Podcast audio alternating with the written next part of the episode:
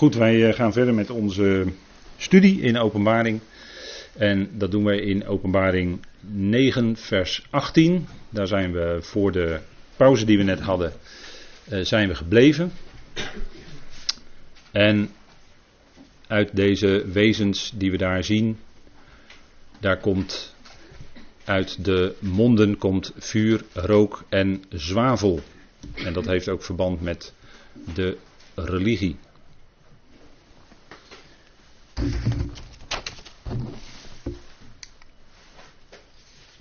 Volmacht van de paarden is in hun mond, staat er.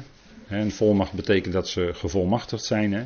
Dus eh, het woord volmacht duidt altijd op een hogere macht die een volmacht geeft hè, aan, aan een lagere. En die hebben dan een bepaalde mogelijkheid om iets te doen. De volmacht van de paarden is in hun mond en in hun staarten, want hun staarten lijken op slangen die hoofden hebben. En daarmee beschadigen zij. En dat woord beschadigen is letterlijk onrecht doen. Maar dat is hier dan inderdaad beschadigen. En daarmee worden mensen dan in die tijd gedood. En dat heeft te maken met wat we al gezien hebben voor de pauze. Met de religies, de vier grote religies. Dat gaat om het Hindoeïsme, het Boeddhisme, de islam en het christendom. En dan kunnen we zeggen het Christusloze christendom. En wat doen zij? Want ondanks die slagen, en dat is natuurlijk ontzettend wat er gaat gebeuren, en moet u niet uh, te min overdenken, dat hebben we gezien met elkaar, hoe, om hoeveel mensen dat moet gaan. Nou, dat gaat om verschrikkelijk veel miljoenen mensen, heel veel miljoenen.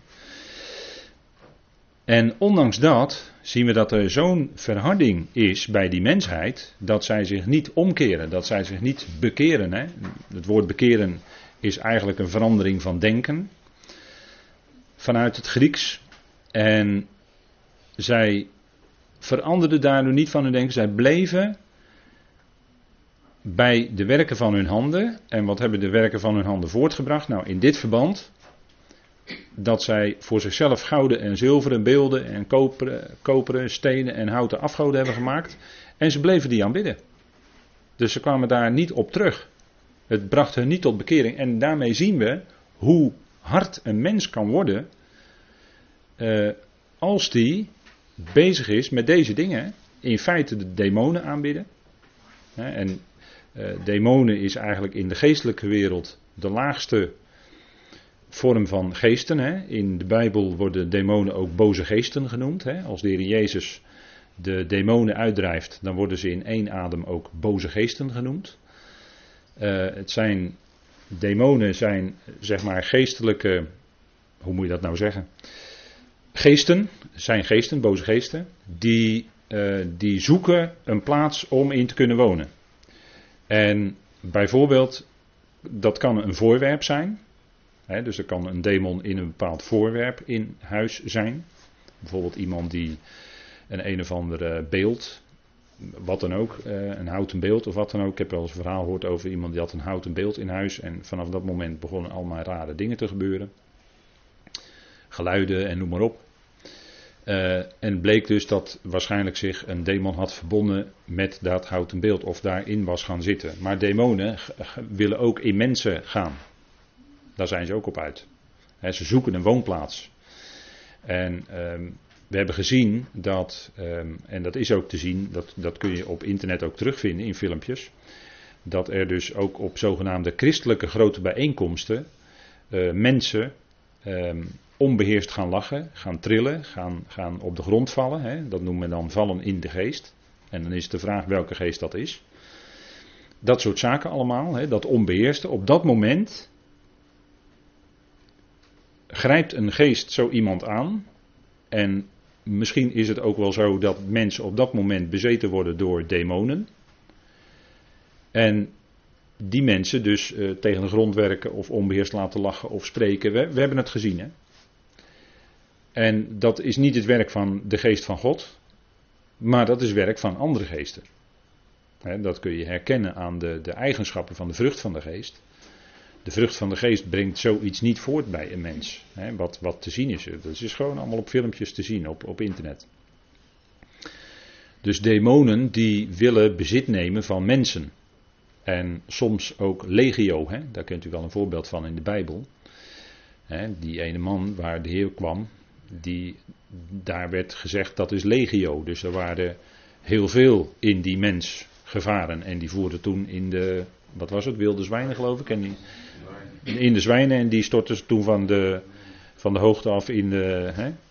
En soms werd er ook geroepen tot de Heer, want dan herkende de geest die in zo'n mens is, die herkende dan de Heer Jezus die eraan kwam. En, uh, en die erkende wel dat dat de Zoon van God is. Bent u, bent u nu al gekomen om ons te pijnigen? Hè? Zoiets. Weet u wel? Nou, dat is dus een geest, een demon of een geest in een mens die dan reageert. En uh, als uh, langere tijd dus mensen bezig zijn met uh, demonie, je kan ook denken aan spiritisme en dat soort dingen. Hè, ook door, door invloed van spiritisme kunnen mensen ook bezeten raken. En onder invloed staan van. En dat kan ertoe leiden dat een mens inderdaad gewetenloos wordt. Hè, dat hij kei en keihard wordt en totaal niet meer ontvankelijk is om nog tot inkeer te kunnen komen. Nou, dat is wat we hier ook lezen in openbaar 9. Dit kan alleen maar komen dat de mensen zich nochtans, ondanks wat ze meemaken, wat er op de wereld gebeurt, hè, zoveel mensen worden gedood. Miljoenen, miljoenen, miljoenen. En dan staat er, en zij bekeerden zich niet. En wij zijn verbijsterd als we het lezen. Maar een mens wordt dan kan, wordt kei en keihard gemaakt door de beïnvloeding door een andere geest. En, en dat is wat mensen doen. Hè. Zij aanbidden demonen. En, die, en ze maken gouden en zilveren. Uh, hè, ga, maar, ga maar kijken in die, uh, in die, in die heiligdommen. Hè. Dat is allemaal met pracht en praal, met goud en zilver, met houten en stenen beelden. En, uh, en hè, denk maar aan een orakel bijvoorbeeld. Hè, dat mensen vroeger het orakel van Delphi gingen raadplegen, noem maar op. dat soort zaken allemaal. Hè. Dat was niet de stem van God, maar dat was een stem van een of andere demon. Of die waarzegster die achter Paulus en, eh, en, en uh, Silas was het geloof ik aanliep. Hè, deze zijn mensen die, die verkonden een weg tot redding van de Allerhoogste God. En Paulus zei tegen haar, ga uit van haar. Nou, dat, dat soort zaken. Hè? En dat gebeurt dan ook. Um, dat is aan de hand. Hè? En, en dat zijn eigenlijk stomme afgoden. Hè? Stom in de zin van ze kunnen niet spreken ze kunnen niet horen, ze kunnen niet wandelen, ze staan maar stil, ze zijn door mensenhanden gemaakt. Maar de mens is dan zo verdwaasd dat hij het werk van zijn eigen handen, die beelden, gaat aanbidden. Nou, dat, dat is wat je dus ziet als, als dus, ik had het voor de pauze over sinds de verlichting het terugdringen van het woord als licht. Het woord van God als licht in deze wereld. Uh, sinds dat terugdringen zie je dus ook in de westerse wereld langzaam maar zeker, en sinds de jaren 60 van de vorige eeuw een versnelling, uh, richting het oosten, hè, om het zo maar te zeggen. Dus de oosterse mystiek hè, en uh, uh, allerlei vormen. Hè, het kan allerlei vormen hebben, bijvoorbeeld yoga of reiki of nou, noem, ik zou bijna zeggen noem de hele zantekraam maar op. Maar door die beïnvloeding krijgen mensen ook weerstand tegen geloof, tegen de Bijbel. Hè. Uh, bijvoorbeeld een, een heel. Uh, ik heb getuigenis gelezen van een zendeling, meerdere zelfs. Die getuigen dat een sterk boeddhistisch land. Hè, terwijl Boeddha zeggen ze altijd uh, predikt hè, geen, geen weerstand en zacht en welwillend zijn en vrede. Maar een sterk boeddhistisch land staat, staat vijandig tegenover het geloof wat vanuit de Bijbel komt. En dat komt omdat die geest die daarachter zit die staat dat tegen. die werkt tegen dat licht van Gods woord in. en dat is, uh, ja, dat is het kenmerk ook van deze tijd. Dat mensen, uh, ja, mensen steeds minder ontvankelijk zijn voor uh, wat het woord zelf zegt. Hè. En dat is ook wat je, ja, die, die grote kathedralen enzovoort. Hè, daar spreekt ook dat die enorme wilde uit. Hè, want er wordt aan, uh, en, we lezen dan hier het vervolg. Hè. Zij bekeerden zich niet van hun moorden, nog van hun toverijen, nog van hun ontucht. Hè. staat het woord porneia, hoererij. Hè. Nog van hun diefstallen. Nou, dat zijn dingen, hè, dit zijn juist de dingen die gepaard gaan met deze religies. En dit zijn dingen waarmee men dus doorgaat, want ze gaan door met het aanbidden van die demonen en dergelijke. Um, dan gaan ze ook door met deze dingen waarvan hier de schrift heel duidelijk spreekt. Hè. Zij bekeerden zich niet, dus voor de tweede keer wordt hier gezegd, zij bekeerden zich niet, zij keerden niet om van. Hè, van het bezig zijn met deze dingen, hè, toverij, nou dat komt in, in uh, die religies voor. Hè. Zodra je maar een beetje in het mystieke komt, dan, is er, dan is er sprake van allerlei rare dingen. Hebben mensen ook vreemde ervaringen. Uh, en we kennen natuurlijk in, in de tijd van Paulus was dat ook bijvoorbeeld de tempelprostitutie. Nou, tempelprostitutie, dus hoererij die gepaard gaat met die religie, met die godsdienst. Waar Paulus dan de Corinthiërs ernstig tegen waarschuwt. En uh, kijk, hij sprak er even over, wat, we, wat we hebben gezien, uh, is wat er in bepaalde kringen dus gebeurt. dat heeft dus ook heel sterk daarmee te maken. En die zitten dan ook achter de enorme vloed van pornografie die uh, over de wereld is gekomen. Um, en, en, vooral internet is daar een, een is daar een heel uh, belangrijk medium in geworden. Hè? En, en, iedereen heeft tegenwoordig een smartphone. Nou, kinderen vanaf 11, 12 jaar komen op het schoolplein daarmee onder andere in aanraking. Ik wil niet al te somber doen, maar ik wil wel nuchter zijn dat deze dingen dus spelen. Hè? En um, en, en achter die hele vloedgolf van uh, pornografie, daarachter zit bijvoorbeeld hè, wat, wat, wat we dan noemen de kerk hè, van de tegenstander. Hè, en um, dat, is, dat is een bepaald uh, programma en daar wordt verschrikkelijk veel geld aan verdiend, want daar gaat het om. Terwijl het de mensen verziekt kijk maar naar uh, het enorme aantal echtscheidingen wat, wat explosief is toegenomen in, in de laatste 30, 40 jaar. En het dringt door niet alleen in de maatschappij, maar ook in, in binnen kerken. En, en daar zit een, ik zeg niet dat het altijd zo is, maar daar zit een zeker verband in. en u zou eens moeten weten, bijvoorbeeld in Hindoeïsme, bijvoorbeeld bepaalde vormen van yoga, dat heeft allemaal te maken met, met, met hoerij, met ontucht die, die zogenaamde goeroes. Wat die uithalen. wat, wat uh, niet verteld wordt, maar wat soms wel naar buiten komt.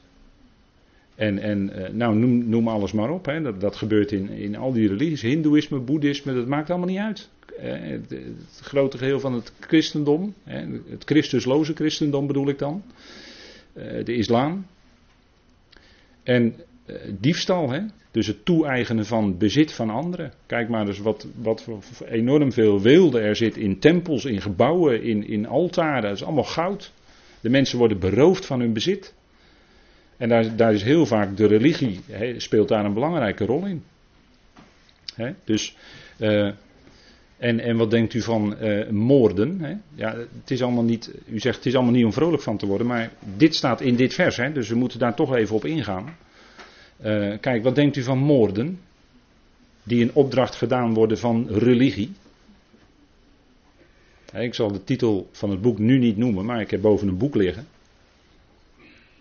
Daar, daar, staan, daar staat zoveel in beschreven en dat gaat vanuit een bepaalde religie.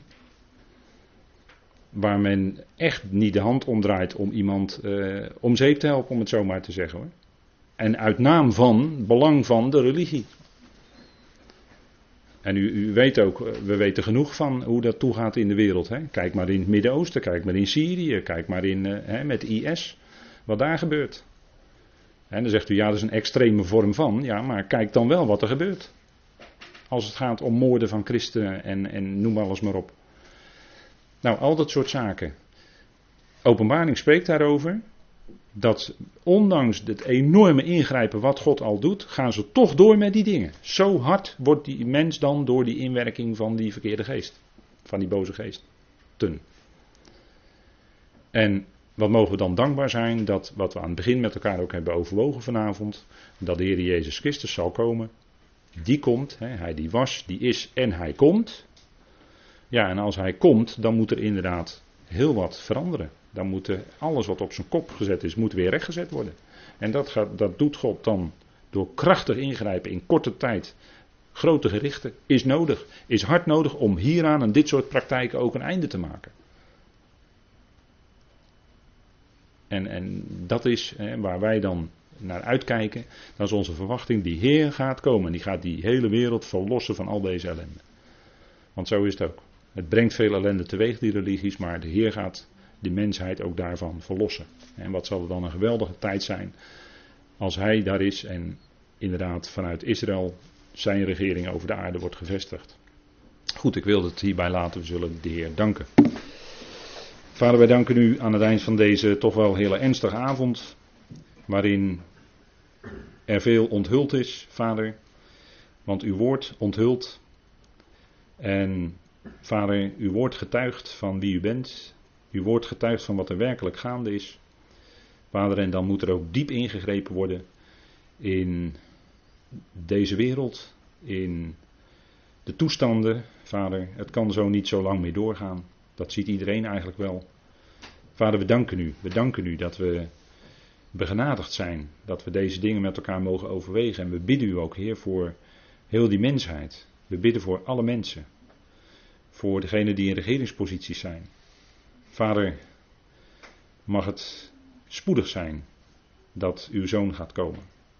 Vader, en deze wereld gaat verlossen van deze zaken. Daarom kunnen we niet anders dan op onze knieën gaan en Vader bidden voor die mensheid. U heeft die mensheid lief, nochtans. Maar al die dingen die gebeuren, Vader, daar heeft u, dat vindt u een gruwel en daar heeft u een afkeer van. Vader, de zonde stapelt hoog op in deze tijd. Het gaat snel.